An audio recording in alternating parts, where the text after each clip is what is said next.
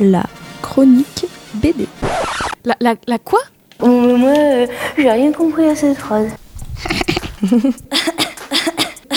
Allez, la, la, la, Chronique, ta mère.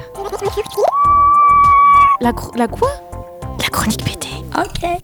Donc aujourd'hui, je vais pas vous parler d'une bande dessinée, mais d'un auteur de bande dessinée. Il s'appelle Hugues Barthes. Il a grandi dans un petit bled de l'est de la France, près de Montbéliard. Donc euh, autant vous dire que c'est le milieu rural, la France profonde, tout ça, tout ça. Euh, il a fait les beaux-arts de Besançon pendant deux ans, et puis après une école de BD à Angoulême, où il y rencontre, enfin il rencontre, je suppose qu'il la rencontre là-bas, l'auteur euh, Lisa Mandel, qui est notamment l'auteur des Nini Patalo, les trucs qu'on lisait quand on était petit. Je sais pas si ça vous parle. Non, bon, très bien. J'étais toute seule à lire ça, alors c'est très rassurant. Euh, donc Lisa Mandel l'invite à publier dans un magazine de BD un peu underground qui s'appelle Hercule et la toison d'or. Oui. Il y publie les premières pages de son Petit Lulu, qui sera ensuite publié aux éditions Les Requins Marteaux. Donc en gros, c'est euh, l'histoire de sa vie d'homosexuel, euh, grosso modo. Euh, et puis après, il se concentre un peu plus sur euh, un amant en particulier, donc euh, Lulu, le fameux. Voilà, euh, je ne vais pas vous spoiler le truc, c'est une très chouette BD. voilà. Euh, L'année d'après, donc en 2007, il euh, publie Dans la peau d'un jeune homo, puis Bienvenue dans le marais. Donc j'ai lu que le deuxième, mais en gros, c'est il arrive chez un cousin qui habite dans le marais et il découvre les grandes folles parisiennes, grosso modo.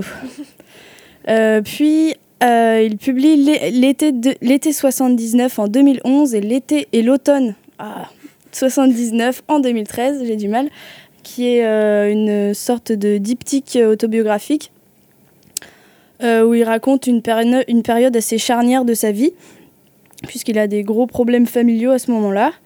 Euh, bien sûr, on a droit au grand classique de l'autobiographie, l'auteur sauvé par la lecture. Et, enfin, le, le- le jeune garçon de la campagne sauvé par la lecture qui deviendra un grand auteur. Mais euh, ici, c'est très sincère. Et puis, depuis Penac et ses chagrins d'école et comme un roman, on peut plus en vouloir à ce leitmotiv de la littérature, je trouve. Euh, non? Euh, Je pense juste qu'il serait Oui. bon de dire, euh, je vois, il y a un des livres que tu as emprunté à la bibliothèque de Villejuif. Oui, je vais le dire à la fin, Ah, laisse-moi finir, s'il te plaît. Excuse-moi. Euh, graphiquement, son trait est simple et intelligent. Donc, euh, il y a toujours des, des belles idées de mise en scène, je trouve. Parce qu'on peut parler de mise en scène dans, dans la BD, puisque c'est très visuel, ça se rapproche assez du cinéma, mais bref, c'est pas le sujet.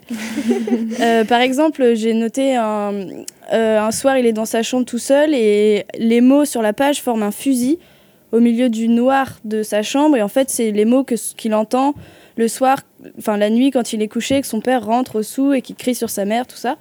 Enfin, la grosse joie, quoi. Euh, dans, je crois que c'est dans l'été 79, euh, le père est toujours hors champ, ce qui est aussi un choix de mise en scène assez intéressant, je trouve.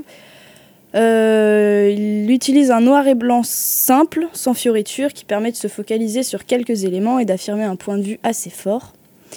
Voilà, donc j'étais contente de découvrir les livres de cet auteur et j'avais envie, du coup, que d'autres puissent éventuellement en profiter du problème de cet homme-là. Mathieu. Euh, ouais, j'ai feuilleté un petit peu et euh, ça me rappelle un, petit, un peu en moins fantaisiste les euh, bah, Persepolis de Marjane quand ouais, même. euh. C'est un peu le même délire, ouais. je trouve aussi.